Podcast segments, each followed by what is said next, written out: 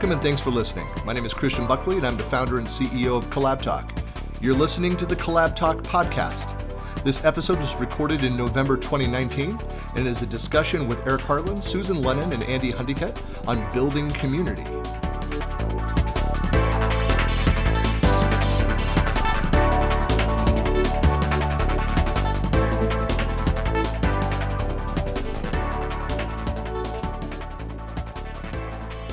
Excellent. Well, we're here at Ignite 2019 in Orlando, Florida. This is Woo-hoo. Christian Buckley with the Collab Talk podcast.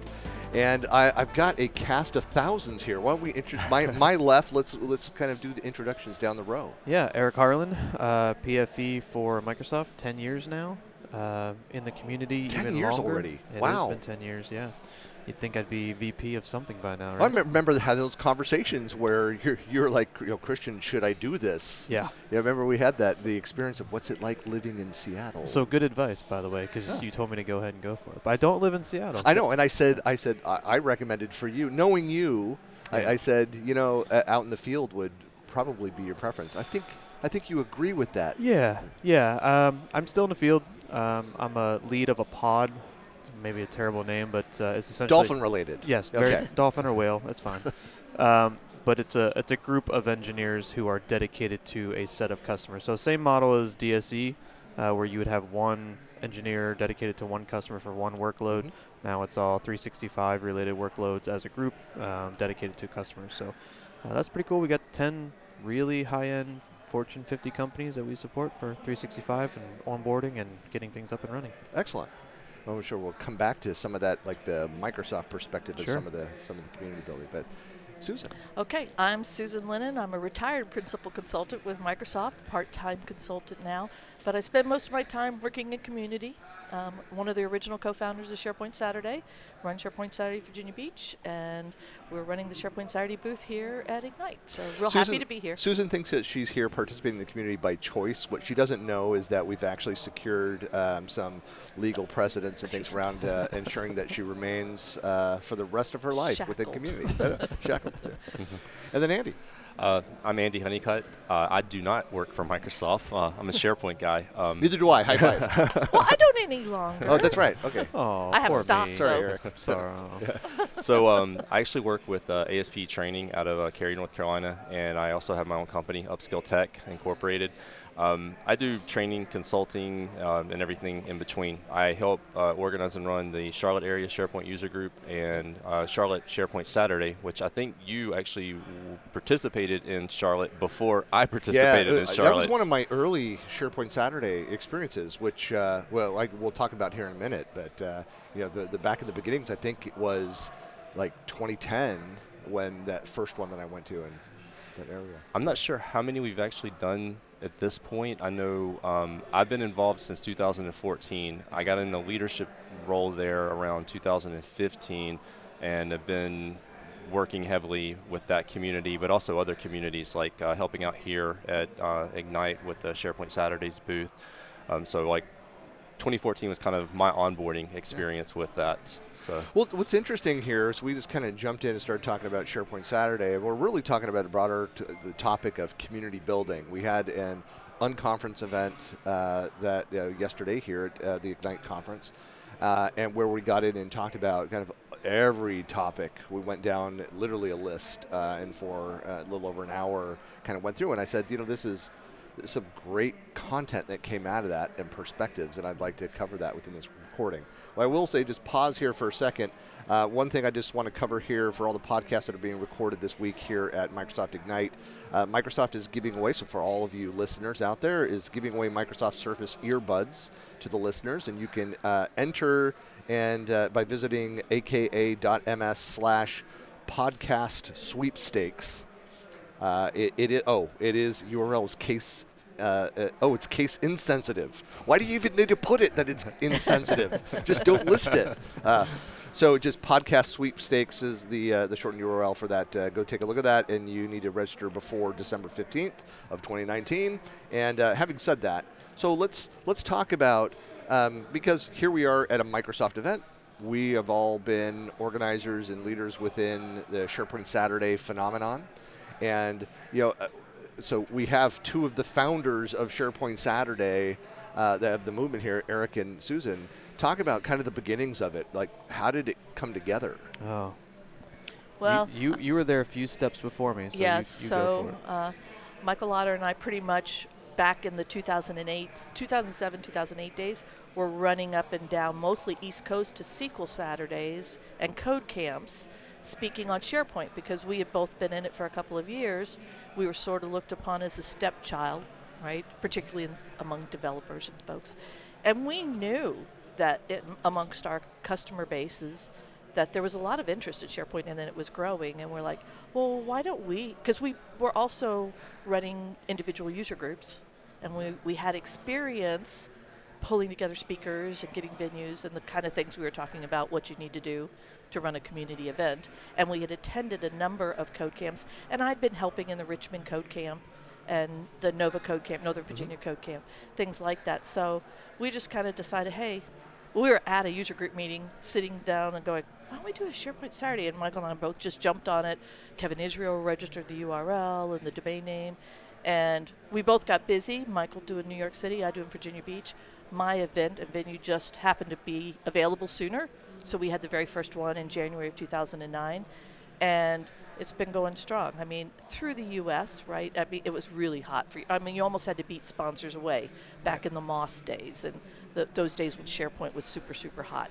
Um, but as the years have gone on and the U.S. has not maintained that growth that we had had, internationally we have. Yeah. And Eric has been more involved in the international side of things and bringing on folks there. But it continues to go, and I think largely because number one, we have no money. There's no funding. Um, So it is. We- it truly is community driven. It's it's 100%, volunteers right. and right. yep. Repeat Uh, after me. We have no budget and limited resources. so that's our mantra. Yeah. Um, but um, it's become quite well known. I mean, I, I've been to a number of Ignites and SharePoint conferences where Jeff Teper calls us out, you know, and, and has had the map of where our events are. For those are. that don't know, Jeff Teper, corporate vice president, uh, is, is kind of the godfather of SharePoint. Uh, so I know he has an expanded role of marketing over Microsoft Right. 365 now, but uh, yeah, very supportive of the SharePoint Saturday movement. Yeah, so we're at 11 years, I'd say, a little more if you Yeah. count the planning. But a lot of people have almost built their careers through these kind of events and becoming well known. A lot of people have gained MVP status. A lot have gone on and moved on to Microsoft. So, um, but it's a model that applies to things outside of SharePoint, right? Right. Whether it's a user group, code camps, dev camps. Well, I mean, you, you stole the idea from SQL Saturday, and I don't know We how did. long SQL Saturdays were running, a long time before that. And there have been other, like, I, I've run events that were based on that same model as SharePoint Saturday volunteer based, minimal budget, uh, uh, you, know, uh, you know, pull together, community driven, and it's been very successful. Uh, so, so that, that's kind of the history, the beginnings of that, and you know, every every technology area, um, you know, has and, and regional area has its right the ebbs and flows. It grows, it's it shrinks. We had kind of a revival in the SharePoint world uh, a couple years ago with the uh, the virtual summit, and there's a lot of excitement again around SharePoint now around Teams and uh, you know, those technologies. But kind of what are the driving forces? Let me get this perspective. The driving forces to to move from user group to like this small event because some of the same principles can be applied at the user group as you can at doing an annual or, or twice a year event like in some regions. Well, I think part of it is user groups tend to be people, in my opinion, who are more dedicated to the networking and getting to know their community more intimately, where there are many who go to the like a SharePoint Saturday or a SQL Saturday as a training event. So while you get networking and things like that, I think a lot of people look at it as it's something closer to my community. I'm not having to travel, I'm not having to spend bucks, but I can get that kind of training without going to Las Vegas or you know where a bigger event might be and spending the money. So you get somewhat of a different clientele. Although that being said, I would say probably nearly 100% of your user group would be at the the conference type event as well. But a large part of them are going to be volunteering and assisting to put on that bigger reach out to the community and that kind of thing. And part of what, at least for SQL Saturdays and SharePoint Saturdays, part of the the goal when there is a user group is to make the community aware of that user group and that it's there and help drive membership to the user groups. Like many may not even have known about it, that kind of thing. So there's Yeah. definitely a The other thing is um, the the whole idea for SharePoint Saturday when it initially started was being able to serve communities from a technical perspective that might not have the big name speakers flying The through underserved the communities. underserved, Yes. right? You Bend, know, Oregon was a great example. Yeah. of that. I always like to so's bring up, Virginia. Beach Yeah, and that's right. Ozarks. Yeah. I use that loosely. I mean, I, I know it's kind of silly, but at the times when uh, SharePoint specifically was hot, I know we're talking a lot about SharePoint, but the model has broadened since then. Well, I'm sure we'll get into that. But um, there were a lot of these conference speakers that were going around at, at these events and doing the same types of sessions they were doing at a SharePoint conference where there was thousands and thousands of people. So you get into these underserved communities where folks could not travel, or they didn't have the resources to travel, or they couldn't get off work, or they couldn't get away from the kids to go spend time, you know, at a, at a couple thousand people conference for a week, and you have the same content coming in there, um, but at a, a more personalized level. You know, you're only talking to a 30-person room versus 300-person room. So that that so you was can actually ask questions, get Yeah. answers, that kind Yeah. of stuff. And get to know the speakers, right? Right. And have lunch with them and that kind of thing. And to the underserved part, not only geographically, but like when we started SharePoint Saturday, back in those days, there was a lot of training available for IT pros and there was training for developers. There wasn't training for dev users, there wasn't training for power users, there wasn't training for project leaders and that kind of thing. So that's another thing that the model supports is pick your interest. For instance, one of the things we actually did because our venue was provided by the city public schools, we did a track for educators. So they had custom SharePoint sites, so we had somebody come in and train on their custom sites to the teachers because it was specific to our region and that kind of stuff. So it should be serving the community and be more local. I, I like that um, uh, serving the community because I think most of us are of service to the community. We like uh, contributing to the community, whether it's blogs or you know podcasts or videocasts or books or whatever. I also think SharePint Saturday is a celebration of the community. So it's that one time that we can all get together and we're going to learn something and we're going to have fun. But it's a celebration of the community. We get to interact with some of the people that we follow online and we get to see them in person and we get to go to a SharePoint afterward and socialize and network. And um, so it, it, it kind of gives back to the community in a fun, uh, a fun way and it brings us all together the user group meetings tend to you have your core and they're those are the people that are there like almost every meeting and then there are the people that kind of come and go if the topic's There's a interesting topic or speaker. or- right, yeah. yeah, yeah. but a sharepoint saturday is like there's so many topics and uh, different tracks and different speakers it brings in a much bigger audience and so it's that one time a year that we can get together and celebrate the community while learning and engaging You know, that's something Good I've, I, I, so I've had, and I'm sure you've all seen this too, is that there's sometimes, uh, so it's frustrating when you have an event and the speakers who, on their own dime at these SharePoint Saturdays, the SQL Saturdays, but then hide in the speaker room the entire time and aren't re- doing the, the, the community engagement side of that. So, uh, you know, there, there sometimes is, and then the other, there, there's that perspective. And then there's the, we have this thing called SharePint, um, which is just you know drinks afterwards. You don't have to drink adult beverages to participate. Go have milk or a soda, whatever. they serve mocktails There, there- there, you go. Um, but that you don't have. Uh, you know, it's always different, different regions and stuff. But it's it's usually like all of the speakers and a handful of attendees, if that. Right. It, and and so there's. It seems like, again, my perspective, there's a bis- bit of a disconnect on that side in both of those those places. So what can we do and what can organizers what can user groups and, and event organizers do more to bridge that gap advertise it better. I mean, we put it in our opening keynote, we put it in our closing keynote. It's up on our website about it, so people should know. I guess maybe one thing we could do following years is maybe put pictures up from prior SharePints and let people know, you know, what's what it's about and but why is there a going there. responsibility as an organizer do you specifically have this conversation with uh, with speakers coming in saying like hey we're looking to you guys to participate be be proactively you know, reaching out and connecting with attendees. Is that Well, different ones do different things. So some organiza- some events actually have the Ask Me Anything mm-hmm. kind of a session Or a panel. We'll, a panel, Yeah. right? Yeah. Where you'll have a set of speakers, whether it's in a vendor vendor hall or an actual session or you know lunchtime, that kind of thing. So each event c- is so unique. It, it kind of depends, Yeah. but I think generally there's that push to get speakers. But and I don't like to make generalizations, but a few of us might be a little introverted, right? So they they're which is- not necessarily marketing which specialists. is which is why I'm asking the question of uh, because uh,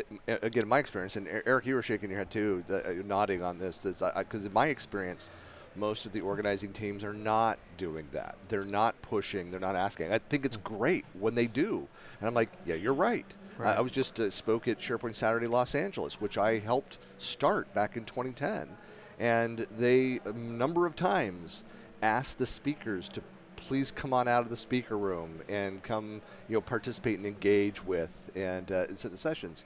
And I'm like, you know, I'm like, yeah, you're right. We've been in here too long. don't want to say we're a clique, but sometimes we do. Well, we know each other. We're Yeah, comfortable. we catch we're up, friends. right. Yeah, I think it's important that you s- that you impress upon, especially speakers, because they get into a groove. You know, you get into a groove, you know what to expect, but there's still a whole lot of runway to learn about yourself and how you interact with these folks. Um, there's a lot of room to uh, grow into your career by by broadening yourself and being available.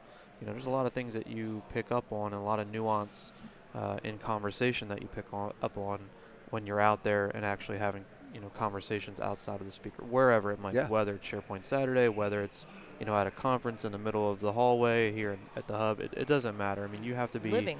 yeah, you have to be open to um, to be impressed upon. Otherwise, you're just going through the Well, you're motions kind of missing a piece if you're assuming that we as speakers have the knowledge and you're not communicating with that community. Well, I'm we assuming you don't have all- some of the knowledge, Susan, to be speaking.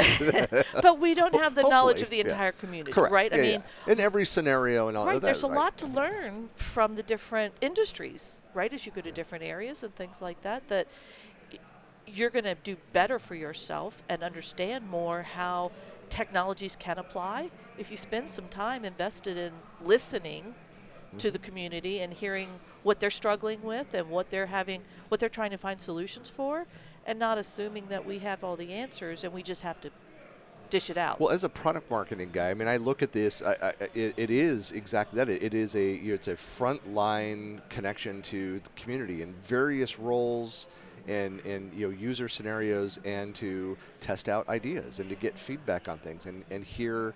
Um, you know, if I were, I'm not currently in a product building. I'm not a you know don't work for an ISV. Um, but getting feedback in areas, it, it, it does identify where there are gaps. And hey, there may be a business opportunity around that. Um, and, and so you, you find that out by interacting with you know the, with customers and with a variety of customers in other regions. And, and you can again test out theories to see is this is something that is going to uh, you know scale you know beyond my small community.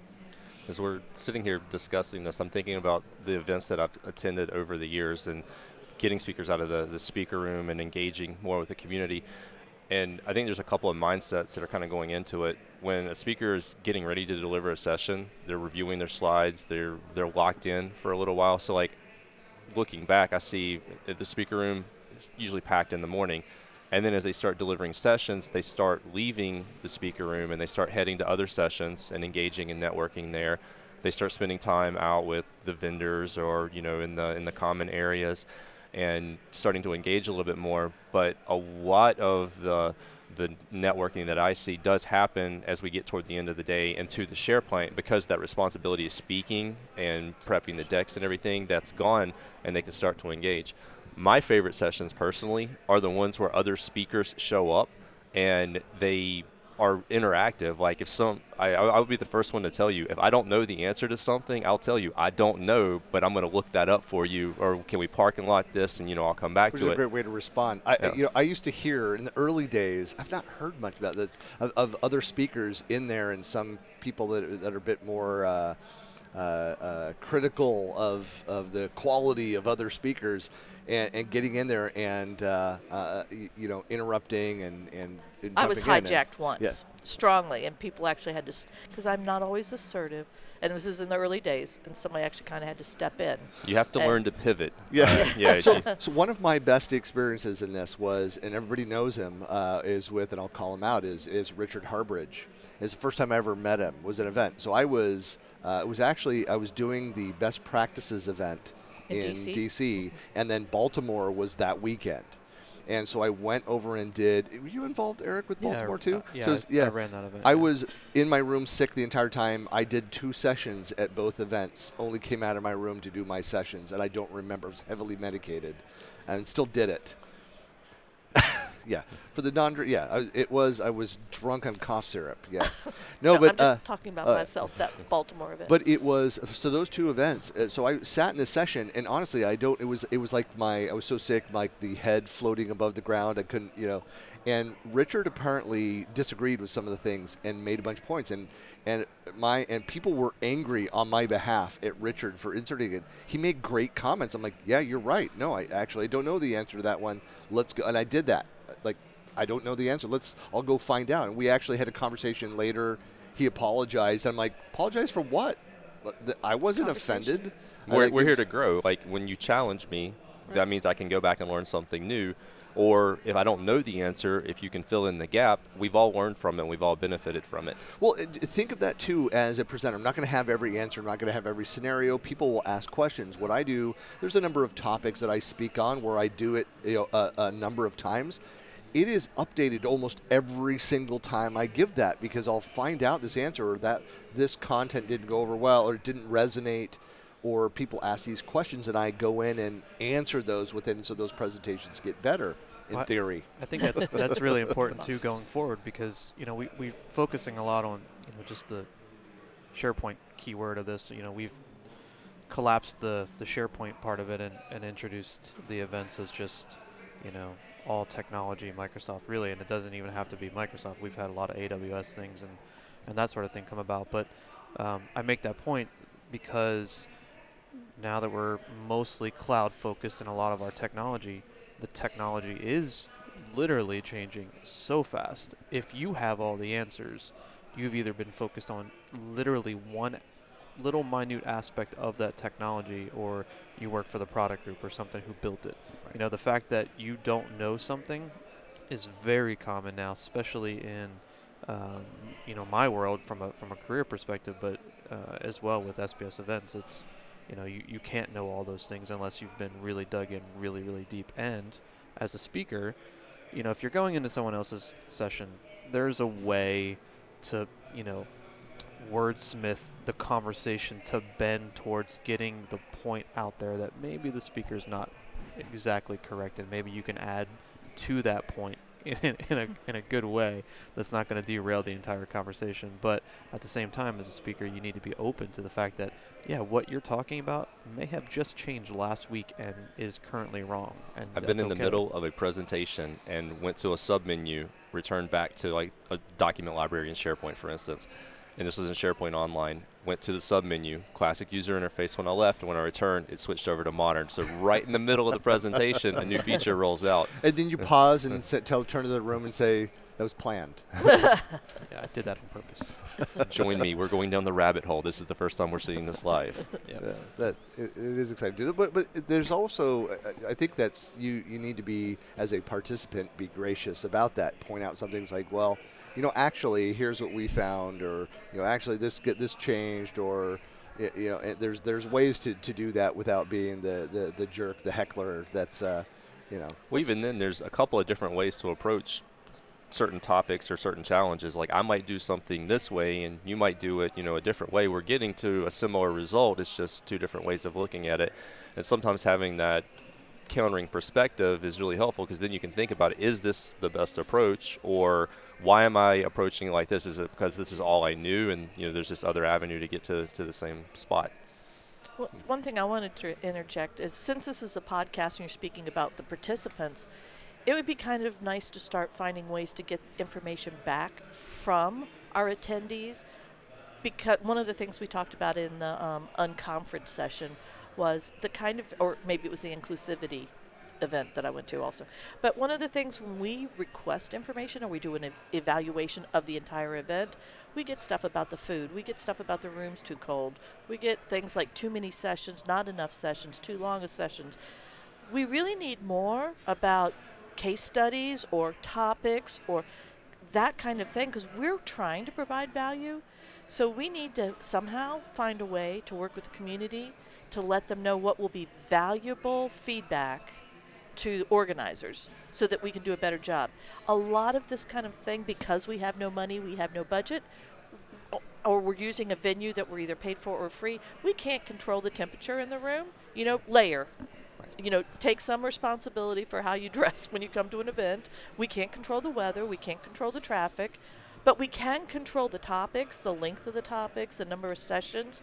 So try to work with us and let us all be a group that works towards trying to get more to the community that they're looking for. So we had the, the situation with the temperature in the rooms uh, in Charlotte in August. It was really, really cold. Um, they had prepared for like a 90 degree day outside, and it was overcast and a little cloudy that day, and they had the AC on full blast, and it was really, really cold. But at least you had sweatshirts. So See, that that sounds wonderful to me. So, so we had a we had a really great sponsor, uh, Jeff Abels from C5 Insight, uh, wanted to uh, do hoodies, and so we had 150 hoodies that we gave away um, as part of his sponsorship. And our events in August in Charlotte, North Carolina, it is typically 90 degrees and sunny and just hot. And as we're leading up to the event, I'm thinking we are absolutely crazy to give away hoodies in Charlotte in August but it actually turned out to be a blessing in disguise because everybody put on the hoodies. Everyone complimented or, or commented in the surveys that we gave um, about the hoodies. They're like, "This is the best." Like, how smart that was to have. Yeah. they were nice hoodies. Yeah. We br- ours are here in the booth. They're real yeah, soft. I've got mine as well.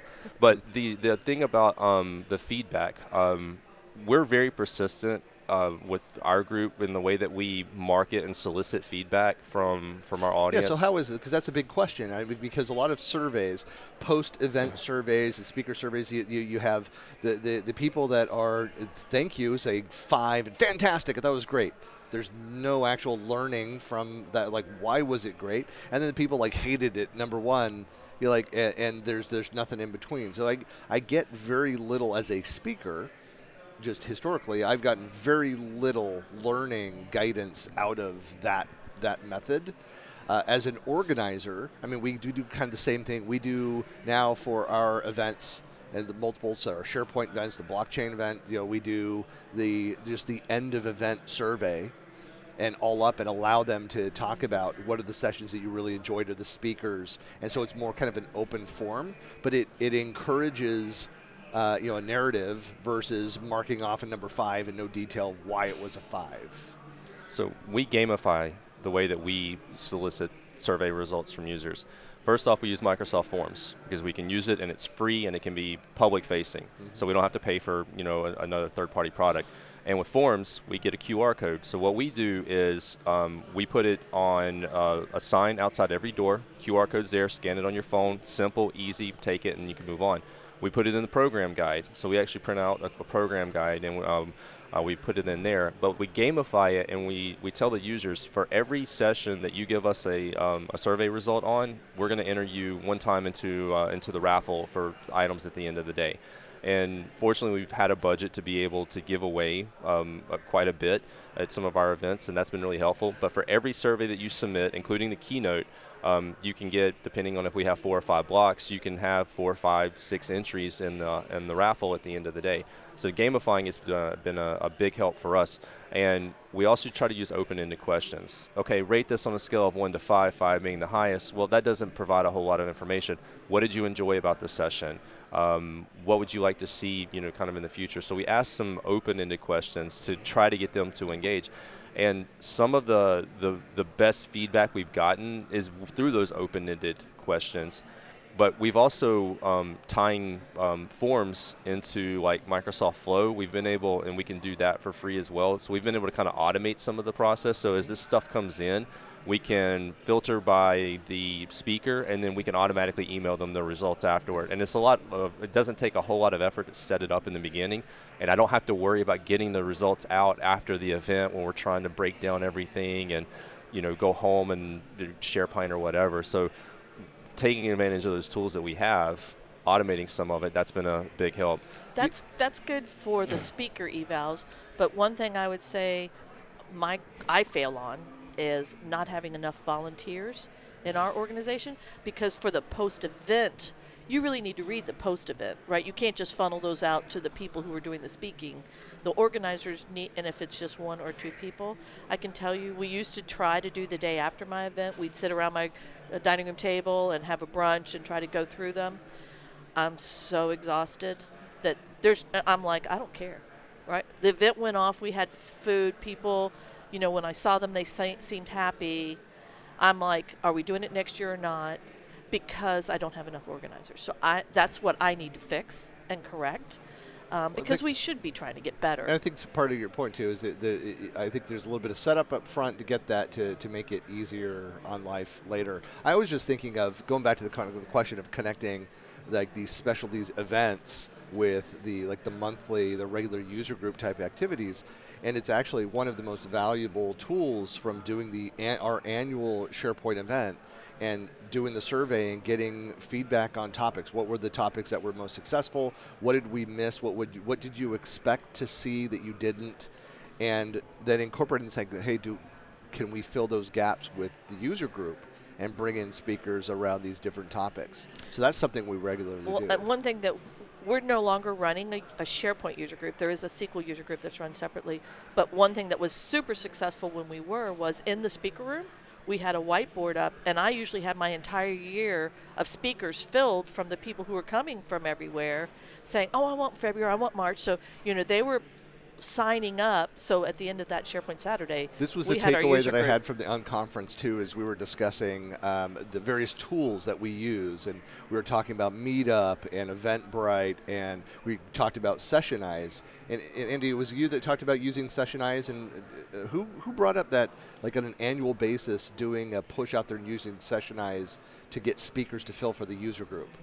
Um, was that that wasn't you then? It was. It was. It was, was part of the conversation where I, I think I'd mentioned um, curating kind of a content contact database of like um, attendees for the event, but also somebody I think chimed in with like doing the same thing or trying to like set one up for the speakers. And Sessionize is a great way to centralize that because as a speaker, I can go in, put my profile, right. all the sessions that I'm interested in delivering, and then the organizing then committee go through and rate and everything. So Sessionize is a fantastic yep. tool for that the and and while it's a, a paid platform for nonprofit for these free events like that we're talking about doing these community-based events they'll waive the fees and so it's this great tool. But i never thought of i thought of it as this we're using it you know a couple times a year for these events.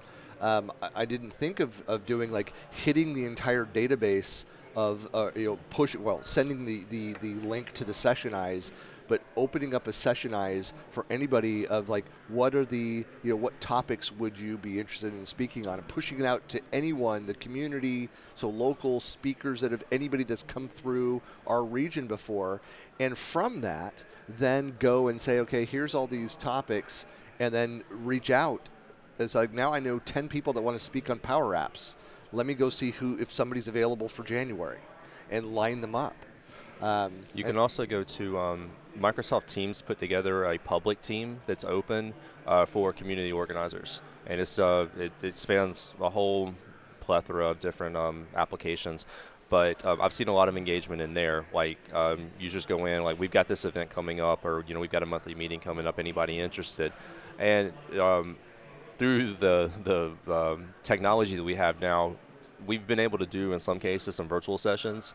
So like we can get a speaker that we might not normally be able to get but have them come through virtually through something like Teams. But Teams does have that community organizer public portal that you can go and uh, join and in as the, well. The larger tech community, which is here in the yeah. community center, they also have something. And I just reached out to them uh, probably in this last month and said, you know, SharePoint Saturday organizers. Yep. And the whole and team is here if you want to go yeah, talk to them exactly. as well. I would so like to see us though kind of move into fewer channels if we can um, and try to support one. And I think Sessionize has actually been doing uh, a lot of uh, a lot of that because it does span the local events, but it also spans some of the conference events. And from a speaker perspective, it's a central place to kind of manage. That's that's been the yeah. real value for that. Well, we had that years ago, didn't we? Yeah. yeah.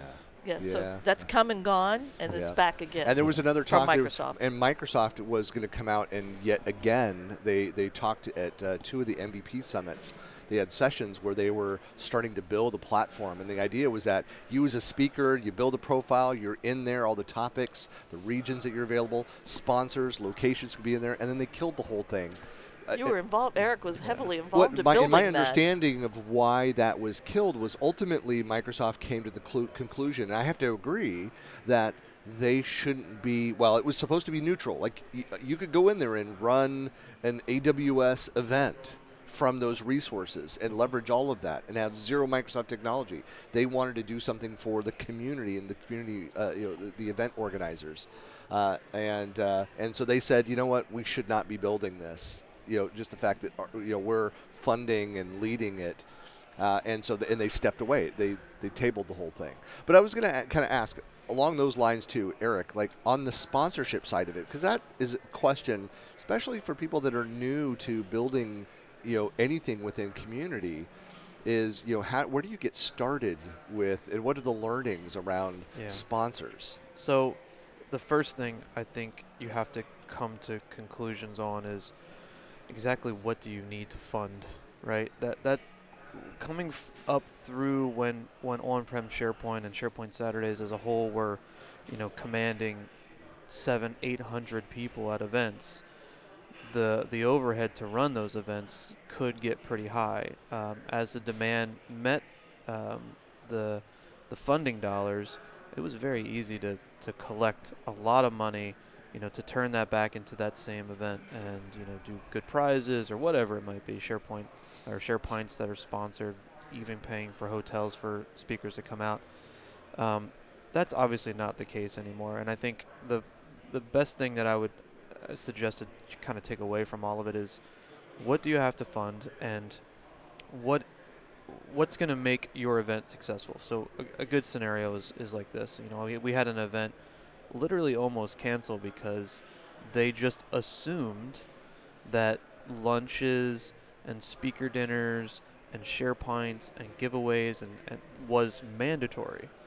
And uh, from the beginning, it's only been a platform to get speakers to deliver content, valuable, reliable content to underserved communities. Then those communities grew up and they weren't underserved anymore. They just happened to be other events that kept happening on an annual basis. So now we fast forward and we, we're kind of almost going back to the grassroots side of it, which I think is good. You know, It's a lot less headache. don't get me wrong. you know. I, I would love to win an Xbox every time I go to a, an event, but you know, just having pizza or even no pizza, like the food truck out in the Yeah. in the courtyard, that's okay. And that's you can have a successful event and have literally no money invested. I I assure you, it has happened. Um, so I think it's really just a level set of um, why you're there, what you're actually trying to accomplish. Um, you know, have that conversation with yourself and really come to grips on, on what you're doing and what you're spending your time working on. One of the things we have over in our SharePoint Saturday booth, we have the big board where people are writing up all the different events they've been to. Mm-hmm. But we also had one person write up. It'd be nice to get information on how to run an event, how to get sponsors, and so we put mentorship. And really, But- that but kind you of guys goes. had a packet you wrote years Yeah, ago. and we still we do said- have the yeah. packet, but but the packet's one thing. But having somebody that we could say, here's somebody you can reach out to. I think we should probably try to go with that a little bit and come up and we could probably email organizers and say hey I'll if you're up. willing to be I'll exactly if Yeah. you're willing Andy- to be a I'll sign volunteer Andy up. and we Yeah. add a tab to our page and say here are people if you're interested in starting a sharepoint saturday they have volunteered to help mentor Yeah. And i think it, you know that would be a big easy thing to do Yeah. Well, I look at that. Uh, part of what I, I mean, you guys, all, you know, know is part of the my, my history with SharePoint Saturday when I joined an ISV in 2009 and and attended. Um, so uh, uh, couldn't make it to San Francisco, but attended the first one on Red, the Redmond campus on Microsoft campus in November. It was after the SharePoint conference in 2009, but so November of 2009, and it wasn't. It was fine. It wasn't as well attended as every other one that I helped organize after that. Point pride with me to, to able to, to, to you know to make that a very successful event. But um, was uh, um, the uh, uh, well, I, uh, you know, actually, I'm, so I, I wanted to talk about. uh, Sorry, I have like conflicting thought processes here. Um, you know, one of the things that uh, we saw with um, Bend is I always thought is a great kind of example of the barely above free, you know, of, of, of everything. We had a free venue. Um, we had, uh, you know, Redmond got more and more expensive. Um, having it there on Microsoft, you'd think that we would have just the money flowing in. We had to fight for every dollar that we got from. Sure. We got a little bit of funding from Microsoft, and then bring other vendors in because everybody just wanted to be there, but nobody wanted to help pay for it, kind of things. And um, Bend was was like the opposite. It was like there's a very small community. The most we ran that for four years, and the highest number of attendees we ever had was 98. It was a fantastic event. Yeah. There's Uh, no n- right number, Right. It could be 10 people. It, it doesn't have, and also we're not talking about only events, right? I mean, it could Right. be user groups Correct. and things. But um, the whole point is, are you sharing information and are you networking? That's really the point of community, right? Is I think in, having that kind of exchange. I think in organizing any of these events, uh, you need to be flexible, and in some cases, you need to be creative in, in how you're going to try to approach it. Like, so the grassroots sponsorship, like the last couple of years, it's gotten harder to get companies to come in because they're like, yeah, it's the same user list from the last time, or you know, we don't do a whole lot of business in, in this particular region. So you have to kind of think outside of the box. Like, what can we do to be able to fund this? So it starts with your with the location. Can we get a cheaper location? So we talked uh, in that uh, in the unconference session yesterday, like um, figuring out a location, and there were like uh, the co-opting or co-working places, Yep. and then um, there were a couple other points that were that were made, like uh, trying to find maybe somebody that they might not be willing to sponsor for dollars, but maybe they have like a, a number of like uh, classrooms, like a training center, for instance, that they would be willing to. That would be the exchange. So that would be the swap. Um, food, um, yeah, food trucks are awesome. They're they're kind of the hot thing, and you can you know be pretty flexible with that. But also like you could go in some cases to like some small little franchises or um, little um, chains and ask would you be willing to uh, trade, you know, food for education? And I mean, the worst I think they could do is say yes, and then you know, the I'm trying to remember some, but I I don't remember which event. I wasn't there for it, but they one of the organizers had the speaker dinner at their house and they barbecued. Joel Yeah. just did. yeah, Right? That was that was Yeah, more recent Joel one. Yeah. Olson just Yeah. did. mhm. Which well, is- and is- I did er, in early, early days. So back in the 2009, I think Mark Rackley did as well. He had a 2010. And some of mine was maybe almost like the SharePint originally was at our house. But in the smaller days, Yeah. folks came to our house But as is well. get but a couple of the options, speakers though. together and uh, and uh, Do do, kind of potluck. Yeah. Get- go find Tasha Scott and see if uh, she'll cook for it uh, for Yeah. your event. you know she would. I'm, still trying to get Chick Fil A to sponsor. That's all. That's my goal. Once once Chick Fil A sponsors, like, uh, we're all good. I think just get get creative in your approach. Like you might not necessarily get dollars, but there there's different ways that you can kind of Barter. kind of work I- with so it. Mentioned early before we started here. So one of the things that uh, so I think we were uh, you know we started this of the creating the web only sponsorship. So it was you know like 200 250 300 dollars. Yeah. So it was a way that you know people didn't want to you know buy a table. They're like, look, we can't be there, but we'd still like to support. And we uh, and our feedback was always if you want to send a raffle item, that's fine. I see Romani Um, does that for you know, us every year. Yeah, You know, I- so, that kind of thing. a I web said, sponsor. I said, but I said we do need some cash. I said, could you do like a hundred bucks, two hundred bucks, and we'll list you as one of those other web sponsors. And we started seeing strong support there. Something new that we did this last year, and we had three or four people pick up on it, was community sponsorship. So it wasn't it wasn't a vendor. They weren't a consulting company. They weren't a product company, but they just wanted to send employees to the event they threw in a couple hundred bucks. So we called it like the community sponsorship. And so we're going to test this out again, build on it this this next year. So it's again it's to say, hey, we'd like to keep doing this. It's almost like you know public access, you know, public television. Uh, PSA. yeah, it- right. It's like you know, hey, help. We we just do this once a year. Can you help make sure that we can continue doing this? So somebody made the point yesterday on those same lines um, uh, that maybe the company would be willing to let their employees off work on Friday and then they attend like the event on Saturday as like a training and education initiative. And so that's kind of uh, in, in, a similar vein. Maybe they would contribute um, financially to help run the event and then send their employees, and it becomes kind of a local training event and it reaches some of those pockets that don't necessarily get the, the conference uh, circuit or um, the bigger events in their area. Well, that's that's a great segue from some of the conversations we were having earlier. You know, two parts, right? So one, how do these events need to be elastic to you know be more appropriate as things change? Is you know, do we start thinking about weekdays, right? Do we start thinking about offloading? We took SharePoint out of the name because we knew the product lines were going to expand way past SharePoint. So now it's just SPS events.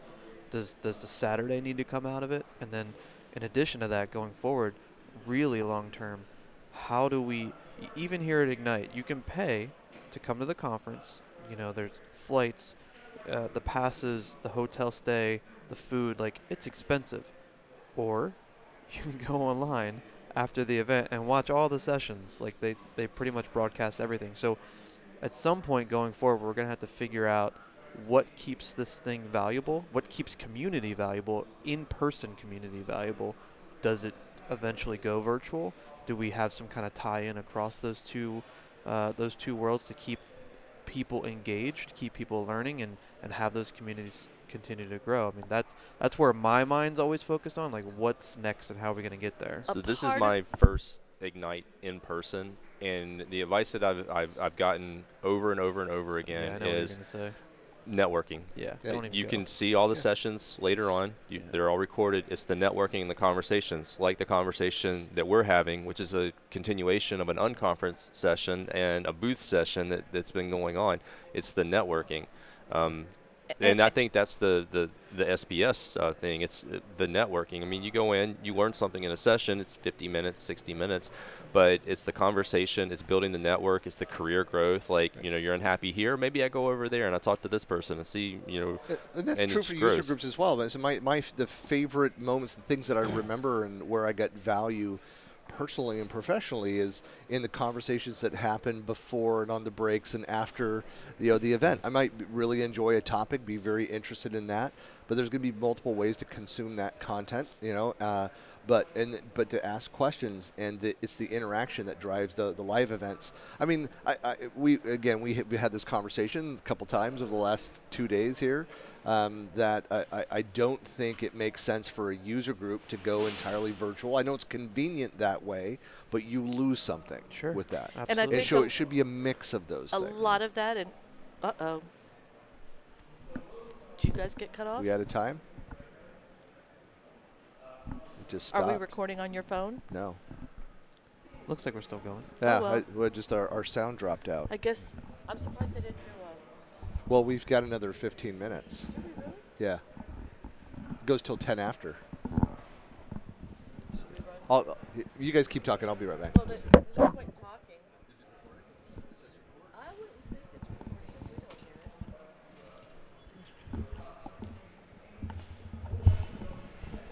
I gotta remember what I was gonna say.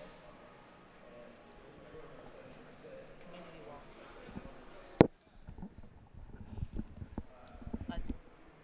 she's running that way. Are there other ones?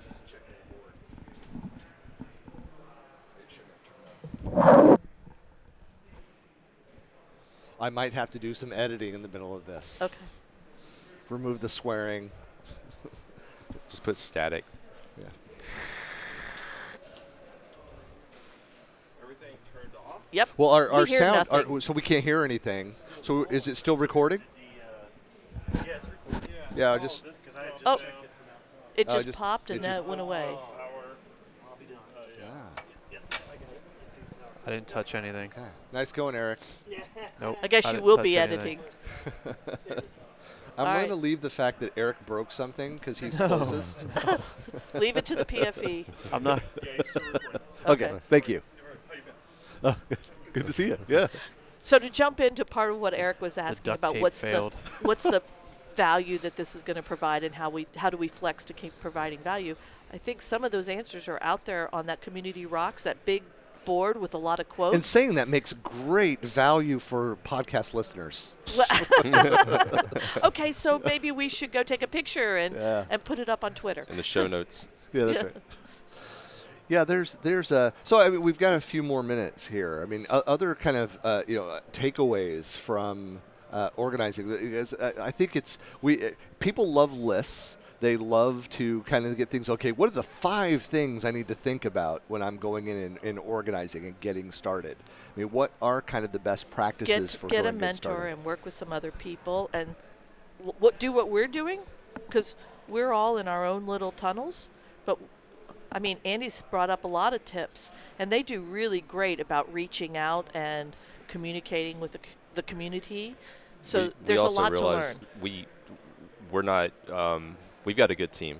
Uh, we our team consists of anywhere from five to eight at any particular point, and so we're able to kind of groupify our efforts, and that's that would be something I going into the mentorship thing. You're not alone. You don't have to start from scratch. Reach out, ask questions, go on whatever platform you want, and talk to other organizers. They're there.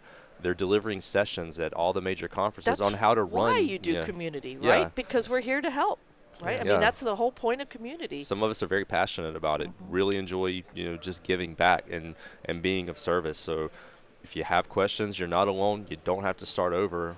I've had a couple people that have uh, reached out and said, you know, hey, would you provide feedback or, or would you help out? I'm looking to get started in this. I mean, Eric Overfield does this, is a great example of getting involved. I, I know what I was going to say ear early on, too, is that, so I was, you know, in the earlier days of SharePoint Saturday events, I kept flying to the East Coast.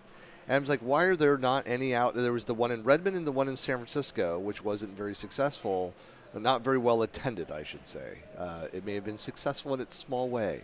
Um, but I said, I, I, I'm tired of having to fly from Seattle all the way to the East Coast to attend these events. We like Let's seeing- do some things out. I, I like Seattle as well.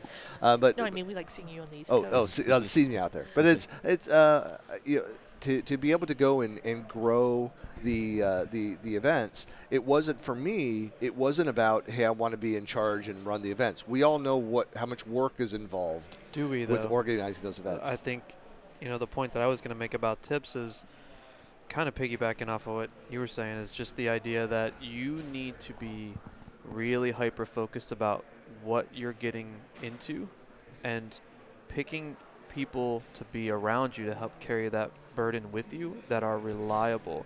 There, it's a lot more work than it looks like, just like Mhm. most Well, things in life. So that's where I actually struggled with helping start Los Angeles and Silicon Valley and Sacramento and, and all these other locations was I, I couldn't just hand off. I had to, it took two, three years to find the people who would be responsible and pick up the slack and, Right. and own that. And and it's hard to do that remotely too. I mean, there's quite a bit from the venue, the food, that type of thing that you really need some presence. boots on the ground. Right, Exactly. yeah. Right. So you you can't do it remotely exclusively. Well, and I definitely it, have to have it a also in in well, so Mexico City is a great example. There were two or three years there where there was uh, myself, there was uh, somebody out based out of Phoenix, there was uh, uh, a couple folks from uh, Av that were based out of New York or New Jersey that were we were trying to get Mexico City SharePoint Saturday up off the ground,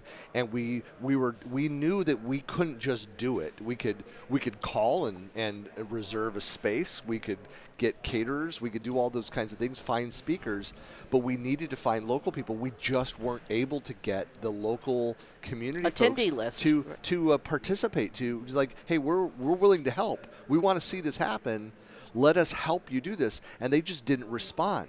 And so then it was like three four years ago where then the local people i don't know woke up and be like hey we want to do one of these. And they went and, and finally did it. You you have to so i went to communities. I helped spark the activity. My value add in in bend and, and sacramento and each of those was look i've done events before I know the region. I know people personally. I know the, the, the community. I'll help seed. I'll help mentor this, but I'm not the guy. I'm not going to run this, you know, ongoing. That's that's fine. We, and I, I think for some of those communities, they just you just need to reach out to people that you've met from other regions that have done it, ask questions, and connect. Well, so you sparked a lot of those West Coast events, but they've carried on, right? Correct. A lot without you having to be involved. Correct. So, so that's a successful I ripped model. the band-aid off for a couple of them. I'm just said I will not be attending. I will not be helping out. I just don't have the bandwidth. You guys got it. Fly, baby bird. That's right. I've seen some cities, major cities, where you would think that they wouldn't have any issue, and they've ran events for years and it's been fine. Some of the core have moved on or burned out or just had to step away for a little while. Other people tried to step up and um, assume leadership, and it didn't work out, and so some of those people have had to kind of come back in. And it, it does happen. People come and go, and this is a small part of our life. We have you know, families and jobs and things like that. We are a volunteer organization, and so um, with that and no budget, and so uh, you know if build the core of the community and try to be flexible and, and, and find reliable people. It's hard. Give opportunities to, to, to new people to, to step up and you know build trust and, and try to continue um, growing uh, the community. Don't try to take it all on by yourself. Try to get involved with other other people and also don't be afraid to say no if it's not working out. It's just not working out. Yeah, I stepped away for a couple of years for personal reasons and things, you know, until I had That's when it all more started collapsing, bandwidth. Susan. Come No- on. no, but it kind of gets back to what Eric mentioned earlier too, with s- some specific events I can think of that were huge events. People fighting, you know, you had to get on a wait list to go, and even sponsors at times being sh- turned away because they wanted to come in. But a part of that, and then the events didn't they weren't held, right? They became canceled 11th hour. But I think a lot of it was because of a perception of we have to have a speaker dinner, we have to have a big meal, we we have to have a lot of raffle prizes, things like that. And Er- go back Eric and to the I have early, talked about this over the years. I think because we're of the same mind. Of uh, we, I just re- again refer to it as you know, the the Boston model. Go back to the basics. You don't need. You don't need. It's nice to have. Like for years, I mean, I loved helping design those T-shirts. I mean, it was like Rackley's cousin or SharePoint. bro- whatever. Like all those things. And my favorite one ever was the the one where we had uh, John Cusack. No, Oh, the fifth oh, oh, yeah, anniversary. oh, yeah. uh, for Virginia Beach, where it had the John Cusack from Say Anything holding the giant number five instead of the boombox in front of his Impala. It was awesome. It's my favorite design. Um, I, I love doing that kind of stuff, and it was hard. Uh, you know, I'm trying to remember which event. I think it was Redmond where we cut the budget for that, and we didn't do T-shirts. We're like, remove it. We don't have to have it. Yeah. And and w- we haven't done shirts for a while because we don't get we're at the holiday times right after holidays it's hard to get our sponsorship funds in and so we don't know until the 11th Yeah. hour are we going to have things and so we don't- don't, do and you don't speaker it, shirts right. you know so And that's okay. yeah, There's nothing wrong with that. yeah. You know, you you have to be able to to uh, to react to what budget you have and what the attendees are demanding. You will get pushback, though. I mean, because Yeah, there's an expectation, like at our event, that there's going to be this level of a lunch. So if I do pizza, there's going to be grumbling, but it's free, and the I always option is we don't I have always- the event. I always offer money back in those scenarios. yeah, exactly. I will give we'll you double, double your money. double Ex- your money back if you're not happy. uh, Well, it, it goes back that. like the, the the one resource that we do have is is uh, our people. If we can get them to contribute in some way with the tools that we have, we can do it on a shoestring budget. We can do it maybe for free, but it just takes people volunteering their time and their efforts to do it and, and building the core around that. Yeah, I, uh, you know, there's a lot we can go into. I think what's the topic we've not discussed is you know finding new speakers and helping people from within the local community kind of rise and kind of come out of that. I've I've seen that happen in some cases where you have people that were very, you know, humble and, and, and meek and be like, I'm not an expert. I'm like, the secret is most of the experts, quote unquote, are not experts and nobody can know everything. Um, but they came in and shared what they knew, what they did. It doesn't mean that it was necessarily all okay or the right way to do that. But here's what we did. Here's how we solved the, these problems. Share your story. That kind of goes to one of the things we used to do in a user group where we'd have I'm not an expert, we you know, I can't get up and speak. We would do come in and do your 5 minutes on your favorite tip. Our, our favorite thing you do. So in that case, it was like SQL Server. What's the one thing, or what's your favorite PowerShell script? You know, just come in and share. Here's some keyboard sh- shortcuts I like to use, and that starts them from the let me think about what I want to talk about. Let me put together a one slide or whatever. And it's a beginning, and you could do that even in a SharePoint Saturday. We could do You, a you know, I, session that's, of you know, I do that. So No. Tom Duff and I have where we do the hints and tips.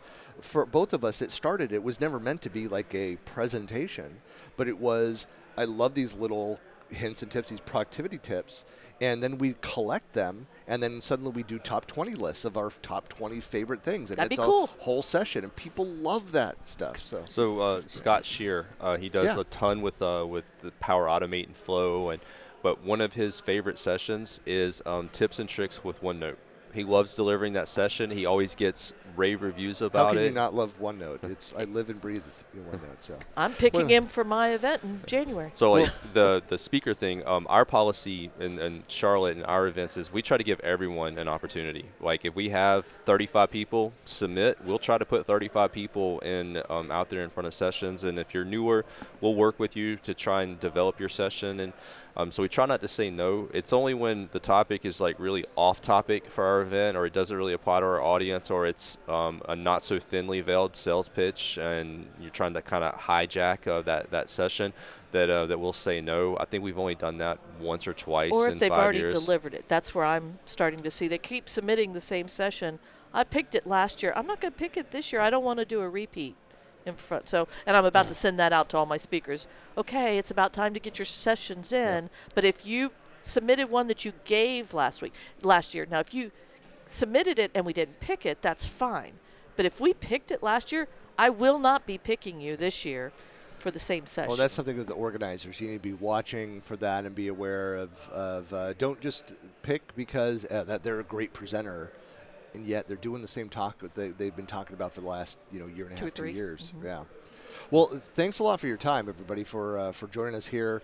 Again, if you're listening into the podcast here from Microsoft Ignite 2019, and you'd like to get some free Microsoft Surface earbuds, uh, you can go and register at aka.ms slash podcast sweepstakes. That's good until December 15th, 2019.